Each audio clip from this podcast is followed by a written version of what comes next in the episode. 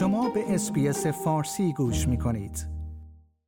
روز گذشته اعتراضات در شهرهای مختلف ایران ادامه داشت. این در حالی است که طوماری که در سایت پارلمان نیوزیلند با هدف جمع‌آوری امضا برای اخراج سفیر جمهوری اسلامی از این کشور راه اندازی شده بود، توانسته ظرف سه روز 65 هزار امضا جمع‌آوری کند.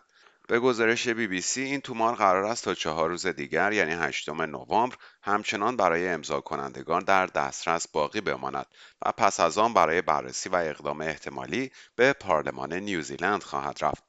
استرالیا نیز در اقدامی مشابه توماری با هدف اخراج سفیر جمهوری اسلامی و همچنین قرار دادن سپاه پاسداران در فهرست تروریستی خود راه اندازی کرده است. روز گذشته ویدیوهایی در فضای آنلاین منتشر شد که حضور تعداد زیادی از معترضان در خیابانهای فولاد شهر را نشان می‌داد.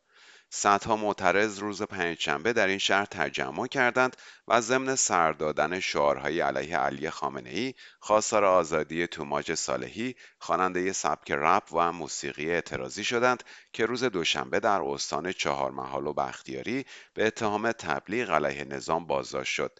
ویدیویی نیز در شبکه های اجتماعی منتشر شده که به نظر می رسد یکی از معترضانی که در مراسم چهلم حدیث نجفی در کرج شرکت کرده از پشت خاکریزی آن را ضبط کرده است. این ویدیو نشان می دهد که نیروهای امنیتی با تفنگ و عدهای لباس شخصی با سنگ در حال حمله هستند. زمان ویدیو دوازدهم آبان عنوان شده است. تصاویری که به دست بی بی سی فارسی رسیده ادامه تجمعات اعتراضی در حوالی خیابان انقلاب سعادت آباد و شهرک غرب تهران در شامگاه دوازدهم آبان را نشان می‌دهد. تصاویری نیز از اعتراضات پنجشنبه شب دوازدهم آبان در رشت منتشر شده است. به گزارش بی بی سی دیشب در سنندج مومن زند کریمی یک نوجوان 18 ساله به دست نیروهای امنیتی کشته شد.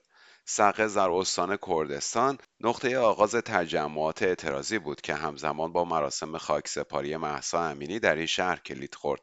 از آن روز که حدود هفت هفته از آن میگذرد شهرهای کردنشین همواره شاهد اعتراضات ضد حکومتی بوده است. هفته گذشته مراسم چهلم محسا امینی در سقز با سیلی از جمعیت که ابتدا و انتهای آن در تصاویر مشخص نبود نقطه اوج دیگری از اعتراضات سراسری رقم زد و از آن روز معترضان با حضور در مراسم چهلم دیگر جانباختگان توانستند تجمعهای بزرگی شکل دهند روز گذشته همچنین بیش از 100 نفر از اساتید دانشکده های فنی دانشگاه تهران در بیانیه‌ای به حمله شنبه هفتم آبان ماه به این دانشگاه اعتراض کردند. در این بیانیه حمله نیروهای امنیتی به دانشجویان وحشیانه توصیف شده و آمده که تداوم رویکرد امنیتی و اقداماتی مانند حجوم دهشتناک لباس شخصی ها به دانشگاه فاجعه بار است. امضا کنندگان گفتند همه دانشجویان بازداشتی باید بدون قید و شرط آزاد شوند.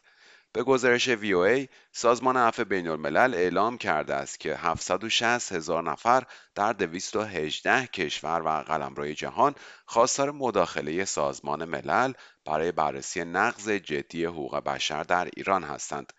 بنا به گزارش این سازمان این عده با افزودن صدای خود به های عفو بین الملل خواستار ایجاد یک مکانیزم مستقل از سوی سازمان ملل متحد برای انجام تحقیقات و بررسی در جهت مسئول شناختن حکومت ایران برای ارتکاب جدیترین جنایات تحت قوانین بین المللی هستند بنا به گزارش عفو بین الملل بیش از دویست نفر از جمله سی کودک از زمان آغاز اعتراضات گسترده در 16 سپتامبر تا به امروز در سرکوب مرگبار تظاهر کنندگان در ایران کشته شدند. like، share، comment. اسپیس فارسی را در فیسبوک دنبال کنید.